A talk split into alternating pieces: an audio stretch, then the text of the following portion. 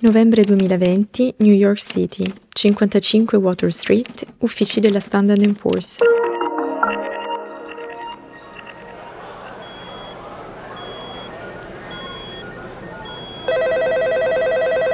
Ah ah, eccolo lì. Sapevo mi avrebbe chiamato prima o poi. Yuan Biao. Allora?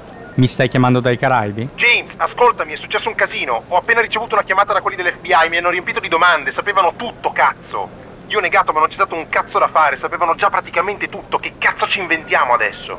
Uh, um... Pronto? James, mi senti? Cazzo, rispondi.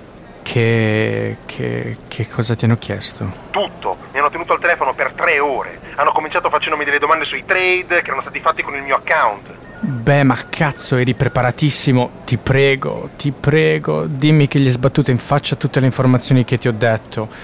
Porca troia, Yen Biao, sei preparatissimo. ETF, index funds, active investing, tutto.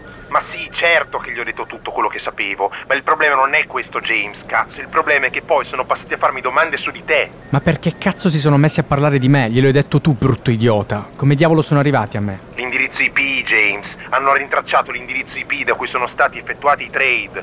Mi hanno chiesto se fossi stato io a comprare i titoli, io gli ho risposto di sì e hanno fatto finta di credermi. Poi mi hanno chiesto se ti conoscevo, io ho detto di sì, ma che non ti vedevo da anni. Loro a quel punto mi hanno fottuto chiedendomi come mai i trade fossero stati piazzati dall'indirizzo IP di casa tua a Brooklyn. A quel punto sono andato nel panico, mi sono reso conto che sapevano molto di più di quanto non mi avessero fatto credere. Non sapevo che cazzo rispondere e allora ho detto che non ne avevo idea del perché. James, cazzo, hai comprato i titoli con il mio home banking, ma lo hai fatto da casa tua. E loro lo sapevano quando mi hanno chiamato. Mi hanno preso per il culo per tre ore. Che cazzo ci inventiamo adesso? Me lo dici? Adesso. Adesso. Adesso mi faccio venire in mente qualcosa. James, ci sono questi agenti dell'FBI nella lobby che hanno chiesto di te. Abbiamo dovuto lasciarli passare e stanno salendo con l'ascensore. Li aspettavi? Va tutto bene?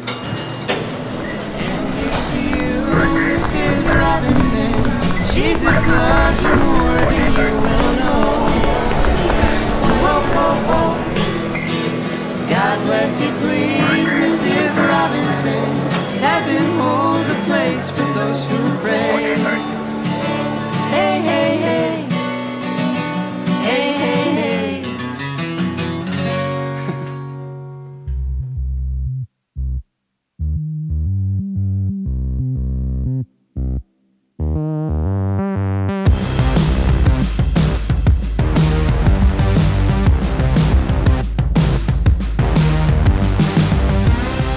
Benvenuti a Bank Station, il podcast diretto dagli analisti della City of London. Ogni mese vi accompagneremo attraverso i trading floor e le meeting room dei colossi di Wall Street e della City, dove l'elite della finanza mondiale si riunisce per discutere le strategie per battere il mercato. Vi trasporteremo attraverso ciò che sta accadendo nel mondo della finanza, passando per secoli di storia economica, raccontando e traducendo in chiaro per voi le news economico-finanziarie. Siamo Gianmarco Miani, Francesco Namari e Gaia Geraci. And the next stop is Bank Station.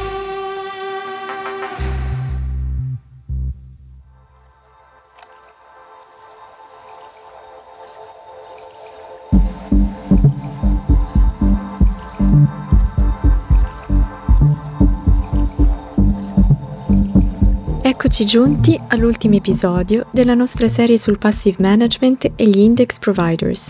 Episodio in cui abbiamo esplorato le varie cause, gli eventi storici chiave che hanno portato ad un cambio strutturale enorme nel mondo della finanza e degli investimenti, caratterizzato dalla crescita vertiginosa del denaro investito in prodotti di investimento passivi. Un cambio, come abbiamo visto, non solo strutturale, ma anche di mentalità da parte degli investitori. Siamo partiti da Jack Bogle, il fondatore di Vanguard, e dalle sue intuizioni sui fondi indicizzati. Prima esistevano solamente i fondi gestiti in maniera attiva, quei fondi in cui manager e analisti scelgono a loro piacimento i titoli da comprare e vendere. Nella metafora di Bogle questi fondi erano paragonabili a dei taxi, dove la destinazione è sì scelta dall'investitore, cioè ottenere ritorni superiori all'indice di riferimento, ma la strategia per arrivarci, la strada cioè, è interamente nelle mani del tassista. Così Bogle e gli altri pionieri del passive investing con l'intento di mettere l'investitore al volante dell'automobile, danno vita ai primi fondi indicizzati, dando così agli investitori l'opzione di poter scegliere le strategie di investimento per conto loro. Ma investire in modo passivo, replicare il mercato invece di batterlo, non è sempre stato visto di buon occhio. Agli inizi era considerato perfino la stregua del marxismo. E nonostante Michael Jensen e altri accademici riuscirono a dimostrare che in realtà erano ben pochi i fondi attivi che riuscivano a battere gli indici senza prendere rischi eccessivi, ci sono voluti anni prima che il passive investing venisse preso seriamente in considerazione dalla comunità finanziaria. Ci volle la recessione mostruosa del 2008 ed il conseguente abbassamento dei rendimenti per accelerare questo cambiamento. E poi l'ultima spinta, che ha facilitato ulteriormente la crescita del denaro investito nei fondi passivi, ricorderete che è stata data dall'innovazione finanziaria, con la crescita della popolarità di un prodotto perfetto per tracciare gli indici in maniera passiva, ovvero gli Exchange Traded Funds, questi prodotti hanno portato diversi vantaggi rispetto ai tradizionali fondi indicizzati ideati da Bogle, tra cui quello di essere scambiati in borsa.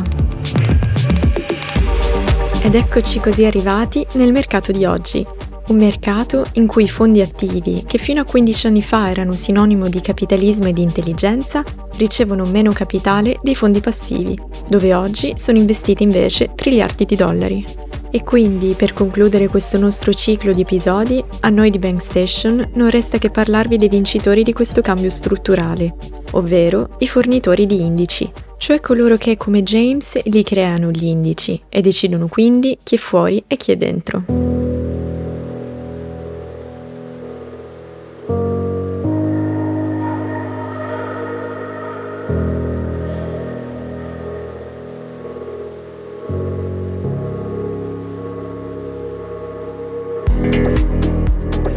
Di aziende che operano nel campo degli indici ne esistono tantissime, ma 5 in particolare dominano il mercato. 5 gruppi importanti, enormi. MSCI, Standard Poor's Dow Jones Indices, FTSE Russell, Nasdaq e Stocks. La MSCI International è famosa per i suoi indici che seguono l'andamento di intere aree geografiche. Spesso dividono i paesi sulla base della loro economia, paesi emergenti, sviluppati o in via di sviluppo. Il loro MSCI Emerging Markets è uno degli indici più utilizzati come benchmark dai fondi attivi, che investono in economie emergenti come Argentina, Brasile, Cile, Cina, Colombia e così via. La SP Dow Jones Indices non ha bisogno di presentazioni. Possiede i due indici più famosi al mondo, uno dei quali menzionato più volte in questa serie di episodi. Quindi, se non vi suona familiare, chiudete tutto. Abbiamo fallito nel raccontarvi questa storia. Stiamo parlando dell'SP 500 e del Dow Jones Industrial Average. Il primo segue 500 grandi aziende americane, il secondo 30. Anche la FTSE Russell ne contiene molti di conosciuti. Il FTSE 100, che comprende le 100 più grandi e liquide aziende quotate al London Stock Exchange, o il Russell 2000, che segue piccole aziende del mercato USA. La FTSE Russell gestisce pure il nostro FTSE MIB, che traccia la performance di 40 tra le più grandi e liquide azioni quotate alla Borsa di Milano. E infine ci sono Nasdaq e Stocks. Il Nasdaq Composite è un altro indice che non ha bisogno di presentazioni, probabilmente uno tra gli indici più eccitanti, visto che traccia il settore tech americano. E poi abbiamo la Stocks, famosa per la sua famiglia di indici che copre il mercato europeo, come lo Stoxx 50 e lo Stoxx 600, punti di riferimento per centinaia di analisti per monitorare l'andamento di mercati del vecchio continente.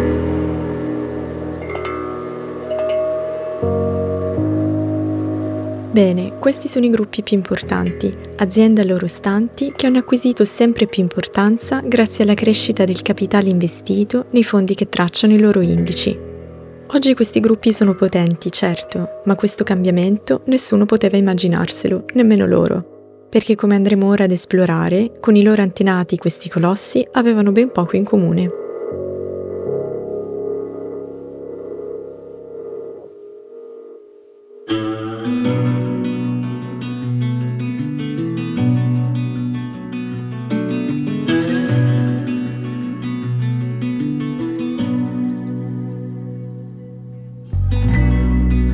Gli indici nascono nel XX secolo, ma all'epoca non rappresentavano alcuna autorità all'interno dell'industria finanziaria.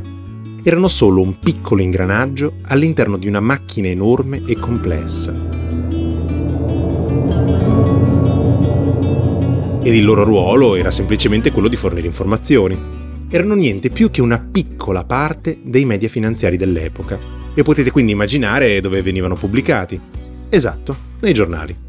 Semplici numeri sui quotidiani, utili a dirti come stava performando la borsa locale. Una miriade di indici, molti dei quali presenti ancora oggi, nacquero come funghi durante tutto il Novecento, qua e là, sui quotidiani finanziari di tutto il globo, con lo scopo di tracciare un particolare segmento del mondo. Il fondatore del Wall Street Journal, Charles Dow, creò il Dow Jones nel 1986. Il Financial Times creò indici per la borsa di Londra nel 1935 ed il giornale giapponese Nikkei per quella di Tokyo nel 1949 mentre Standard Statistics Company nel 23 creò un antenato del famoso SP 500. Dopodiché il passaggio successivo fu dai giornali alle borse. Alla fine questi indici non facevano altro che tracciare l'andamento delle borse locali, almeno inizialmente, e se consideriamo che l'obiettivo delle borse in genere è quello di far crescere il loro mercato e di migliorarne sistematicamente la trasparenza e l'efficienza, era solo questione di tempo prima che le borse si interessassero all'acquisizione di questi indici. Infatti, il FTSE fu il risultato di una joint venture tra il Financial Times, FT, e il London Stock Exchange, SE, e da qui il nome FTSE. Il Dow Jones e la Deutsche Börse crearono la famiglia di indici stocks, mentre il gruppo finanziario Capital International iniziò a creare indici che tracciavano i mercati esteri, che sotto licenza di Morgan Stanley divennero nell'86 MSCI. E se inizialmente gli indici venivano pubblicati settimanalmente, con l'avvento della tecnologia iniziarono ad apparire ovunque, divenendo brand riconosciuti in tutto il mondo. Il Chicago Mercantile Exchange, la borsa di Chicago famosa per i derivati finanziari, creò negli anni Ottanta perfino un mercato di futures derivati che avevano gli indici come sottostante. Ma il trionfo finale per i fornitori di indici, come ben sapete, arriva nel XXI secolo, con il boom degli investimenti nei fondi passivi. Ed insieme ad una smisurata crescita del loro potere, cominciò anche una progressiva concentrazione dell'industria.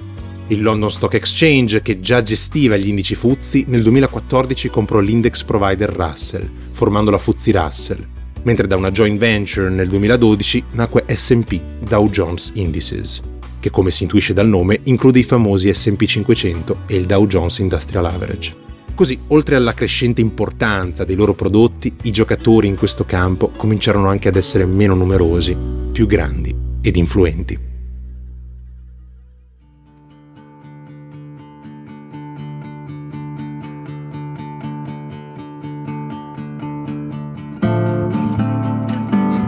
Ed eccoci così arrivati ai giorni nostri, con i gruppi SP Dow Jones Indices, MSI, FTSE Russell, Stocks e Nasdaq responsabili di circa il 90% dei ricavi dell'intera industria globale degli indici. E gli incassi non sono neanche male, pensate che la FTSE Russell nel 2017 ha registrato un record di entrate di 2,7 miliardi di dollari. Certo, perché non credevate mica che tracciare un indice fosse gratuito, spero.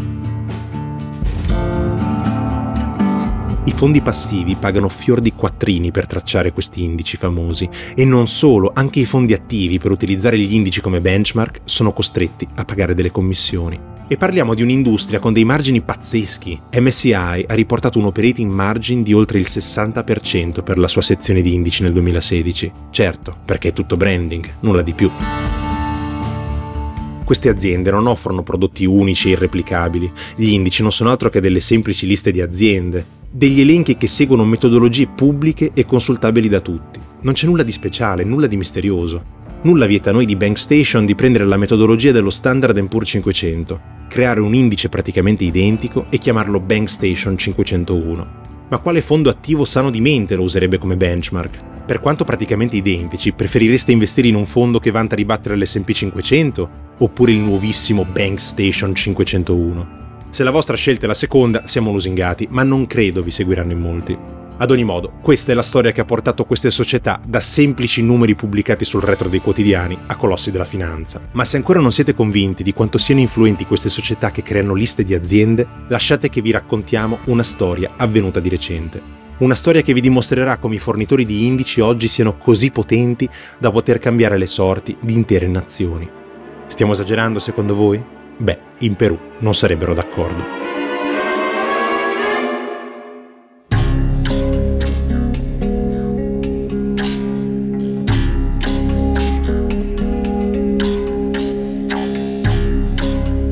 Siamo nel 2015, settembre. L'allora ministro dell'economia e delle finanze peruviano, Alonso Seguravasi, è costretto a cambiare repentinamente i suoi piani e volare a nord dell'equatore. E pare che tutto sia dovuto ad un, diciamo, pettegolezzo. Un rumor, direbbero in inglese.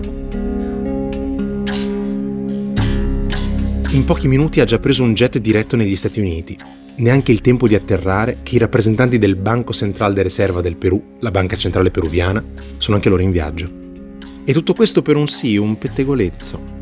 E badate bene, Alonso Segura non è diretto alla Casa Bianca. Questo non è un incontro tra ufficiali per discutere le strategie future e le partnership tra gli US ed il Perù. Nulla di tutto ciò. Il volo è verso New York e gli uffici non sono uffici pubblici, ma privatissimi uffici che si affacciano su West Street a Manhattan, a due passi da Wall Street e dal Memorial delle Torri Gemelle. Sono gli uffici della MSI, il famoso fornitore di indici. Il rumore in questione è che la MSI sta pensando di escludere il paese dal seguitissimo indice MSI Emerging Markets. E uscire dall'indice sapete bene cosa comporta. Al successivo ribilanciamento, tutti i manager passivi che tracciano meticolosamente l'MSI Emerging Markets sarebbero stati costretti a vendere tutte le azioni delle aziende peruviane. Le montagne di denaro investite in fondi passivi che tracciano questo indice avrebbero lasciato il paese da un giorno all'altro. Il Perù avrebbe subito un'uscita di capitale mostruosa. Il prezzo delle azioni peruviane avrebbe probabilmente sofferto e si sa, se il prezzo di un'azione non performa bene, diventa un investimento meno attraente. Inoltre sarebbe venuta a mancare tutta la domanda proveniente dai fondi indicizzati dagli ETF, rendendo i titoli peruviani più illiquidi. Visto che essendoci meno compratori diventa più difficile vendere i propri investimenti. E questo mette ulteriore pressione al prezzo dei titoli, visto che gli investitori richiedono uno sconto, un premio sul rischio per investire in titoli più liquidi. E con i prezzi più bassi, per finanziarsi le aziende peruviane avrebbero dovuto emettere titoli a prezzi ribassati, quindi dovendo emettere più azioni per racimolare la stessa quantità di capitale, diluendo così gli azionisti esistenti, rendendo gli investimenti in queste aziende ancora meno attraenti. E tutto questo per cosa? per il cambio di una lista di nomi, fatta da un'azienda che vent'anni prima era un numero su un quotidiano. Se quella decisione fosse stata presa allora, probabilmente non se ne sarebbero accorti nemmeno tutti i dipendenti della MSI. Vent'anni dopo, invece, ha fatto scomodare un ministro delle finanze di un paese, costretto a presentarsi a Manhattan negli uffici di un fornitore di indici, per negoziare.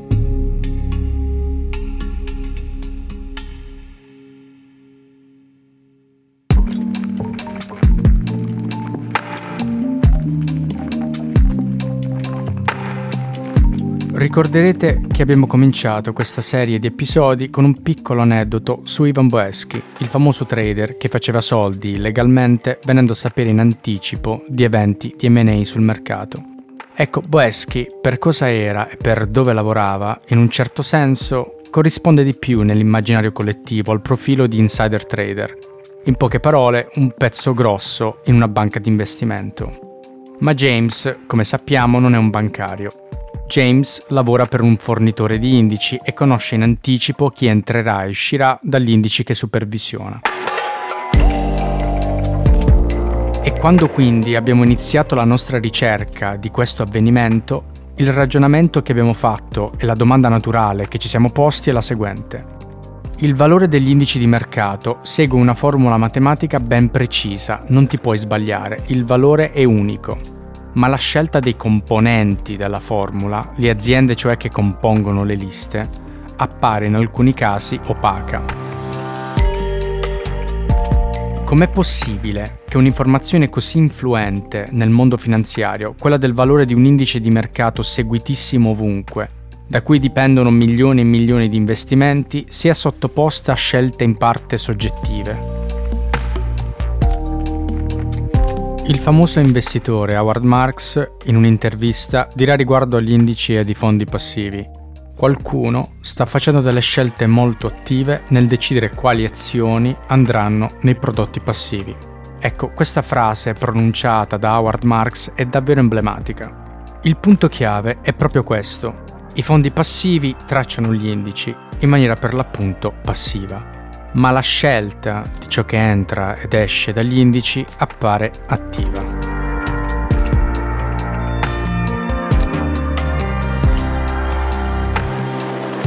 Non sempre esistono delle semplici formule matematiche che predicono quali aziende entreranno oppure usciranno dagli indici. Le scelte sono in alcuni casi soggette alla discrezione di un gruppo di persone che supervisiona l'indice. Solo per citare un esempio, nel 2017 l'SP Dow Jones Indices annunciò che avrebbe escluso dalla propria selezione tutte le aziende con azioni a voto plurimo, cioè aziende che possiedono categorie di azioni con diritto di voto aumentato. Tuttavia Google, che all'epoca era già presente nei loro indici e possiede azioni a voto plurimo, non venne esclusa. Perché? Perché la regola non venne applicata in modo retroattivo. Chi era già dentro poteva rimanere. Perché? Boh. Pensate a quanto capitale ha spostato questa scelta, quanti soldi sono stati investiti in Google solo perché la regola venne fatta in questo modo. Ma nonostante questa arbitrarietà in alcune scelte, gli indici oggi vengono stranamente concepiti come assolute verità. Dire che l'SP 500 valga ad esempio 3900 punti è percepito come un fatto oggettivo, che prescinde dal giudizio umano. L'indice in questa visione è una verità osservabile, come lo è la temperatura.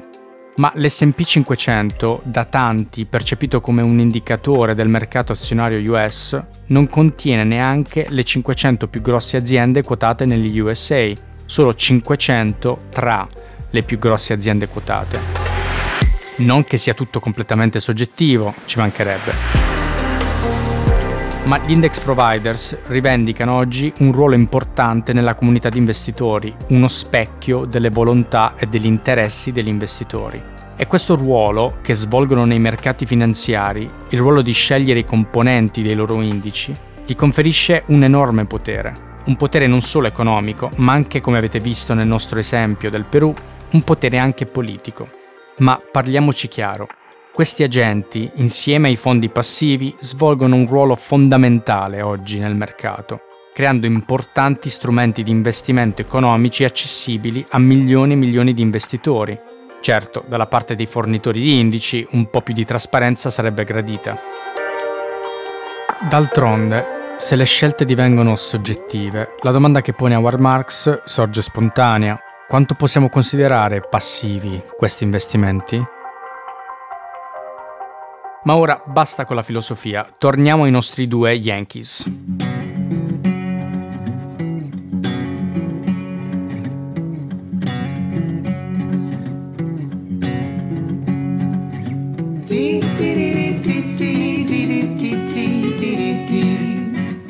Ora, non abbiamo ancora notizie su come proceda il processo a carico di James e Yuan Biao, riportati nel caso della SEC e da noi, ci teniamo a precisare, ovviamente romanzati.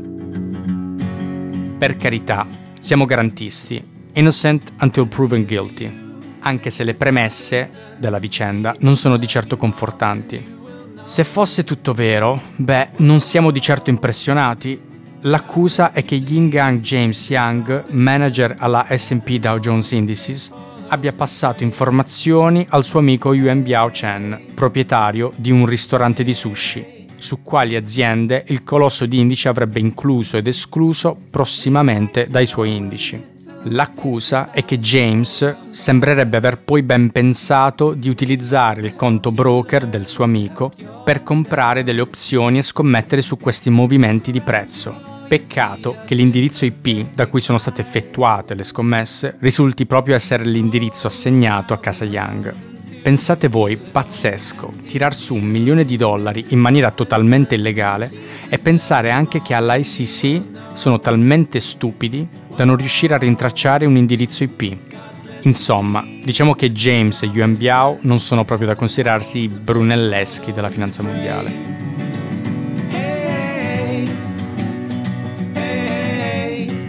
ci sarebbe piaciuto magari dare un tono un po' diverso a questi personaggi, magari anche una coloritura un po' più etica. Ma le accuse sono gravi e soprattutto sono queste. Ma al di là della vicenda, per così dire, di cronaca, il percorso tracciato in questi episodi ripercorre una riflessione importante sulla struttura dei mercati finanziari di oggi. Un cambiamento strutturale, sì, perché quando emergono nuove autorità in un ambiente, cambiano anche gli edifici che ne governano la geografia. E così oggi i fondi passivi superano quelli attivi negli USA, con il capitale in entrata, e la pandemia sembra solo aver accentuato questo effetto. Anche lì parliamo di un oligopolio, aziende come Vanguard, BlackRock e State Street dominano il mercato. Il sogno non americano si è realizzato e la sua realizzazione non ha davvero nulla di socialista, come alcuni all'epoca credevano è con la crescita dei fondi passivi, che invece di battere il mercato si limitano a replicarlo, è cresciuta l'importanza dei fornitori di indici, index providers. Loro costruiscono indici, gli ETF e i fondi indicizzati li tracciano. E per concludere, comunque ringraziamo in un certo senso i personaggi di questa storia. Forse non se ne sono ancora resi conto, ma il loro caso è il simbolo di una nuova era nella finanza mondiale.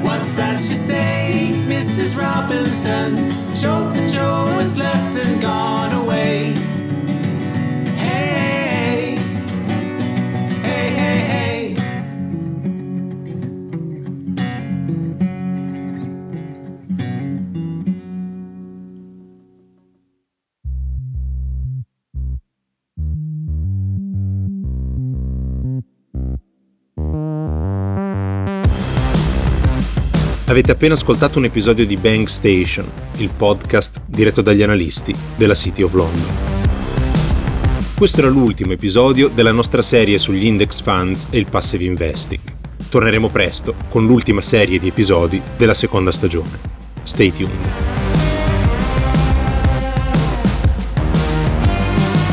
Se ci state ascoltando su Apple Podcast, lasciateci una review.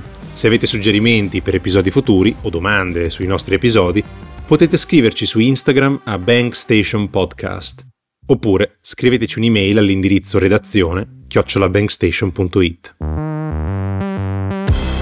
Bankstation è un progetto di educazione finanziaria ideato da giovani professionisti per coloro che desiderano avvicinarsi alla lettura delle news finanziarie.